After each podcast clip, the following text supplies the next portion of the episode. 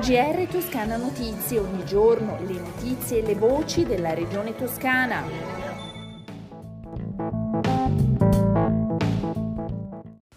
Ascoltatrici e ascoltatori, bentornati, questo è il GR di Toscana Notizie.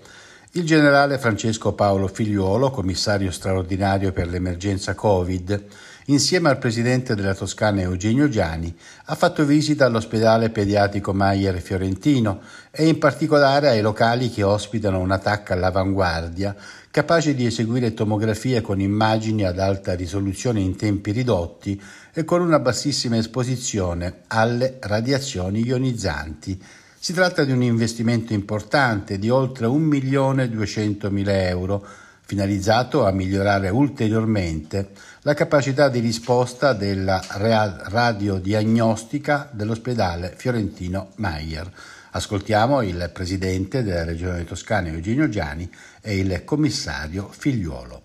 E lo ringrazio di cuore perché per noi è stato come organizzazione del sistema sanitario regionale un riferimento che fin dal primo giorno ha dimostrato sempre con quei comportamenti ispirati alla massima sobrietà, ma a una particolare incisività, eh, la sua capacità di coordinare tutte le regioni eh, in una campagna di vaccinazione che vede l'Italia sicuramente punto di riferimento in Europa.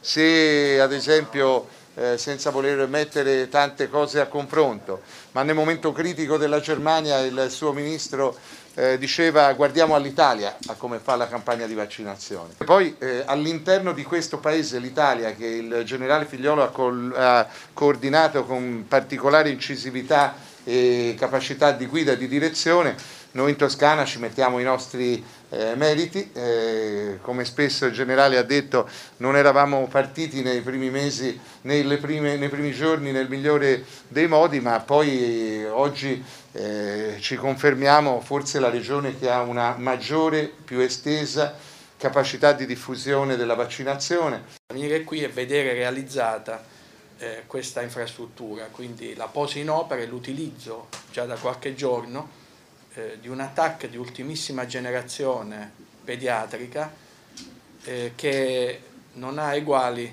in Europa per la sua modernità, quindi qualità e precisione delle immagini, rapidità di esecuzione, quindi tempi minori. Eh, mi hanno fatto vedere che in meno di mezzo secondo riesce a far vedere eh, al primario di radiografia, ai suoi tecnici, a, a chi li deve vedere, eh, l'addome eh, per esempio di un bambino e questo vuol dire meno radiazioni, quindi minimizzare grazie all'aiuto di un software che ha intelligenza artificiale eh, l'impatto eh, negativo che c'è, eh, perché qualsiasi cosa si fa può avere poi un impatto negativo e anche non sedare più o sedare pochissimo i bambini. Alla visita del generale Figliuolo hanno preso parte, fra gli altri, l'assessore regionale al diritto alla salute Simone Bezzini, il direttore della sanità e coesione sociale welfare Federico Gelli, il presidente della Fondazione Meyer Giampaolo Donzelli, l'assessore al welfare del comune di Firenze e presidente della Società della Salute di Firenze Sara Funaro. Vediamo ora i dati relativi all'andamento della pandemia in Toscana. Nelle ultime 24 ore sono 1316 nuovi casi, 35 anni l'età media, 19 i decessi. I ricoverati complessivamente sono 1038, di cui 58 in terapia intensiva.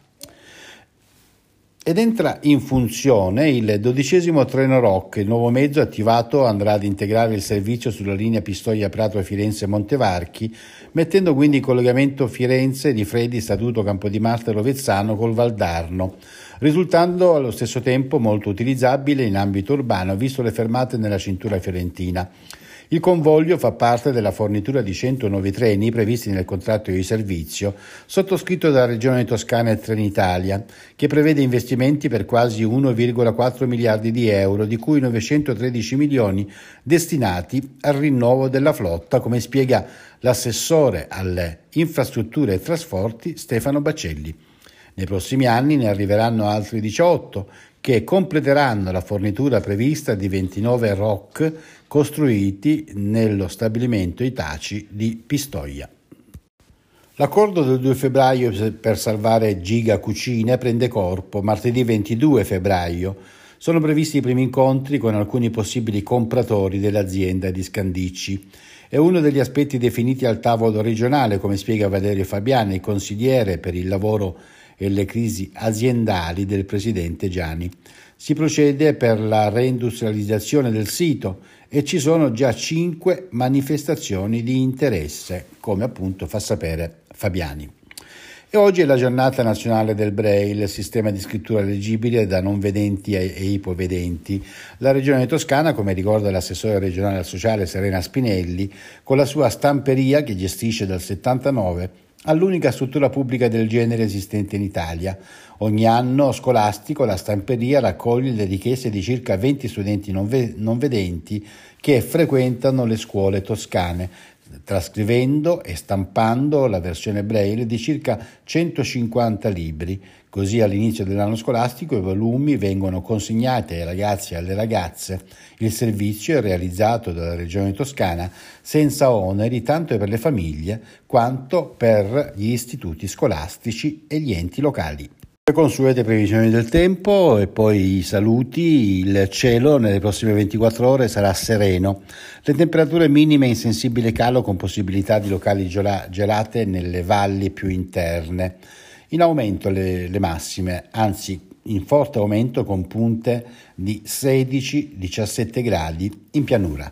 Si conclude così il nostro giornale radio, una risentirci dalla redazione di Toscana Notizie da Osvaldo Sabato.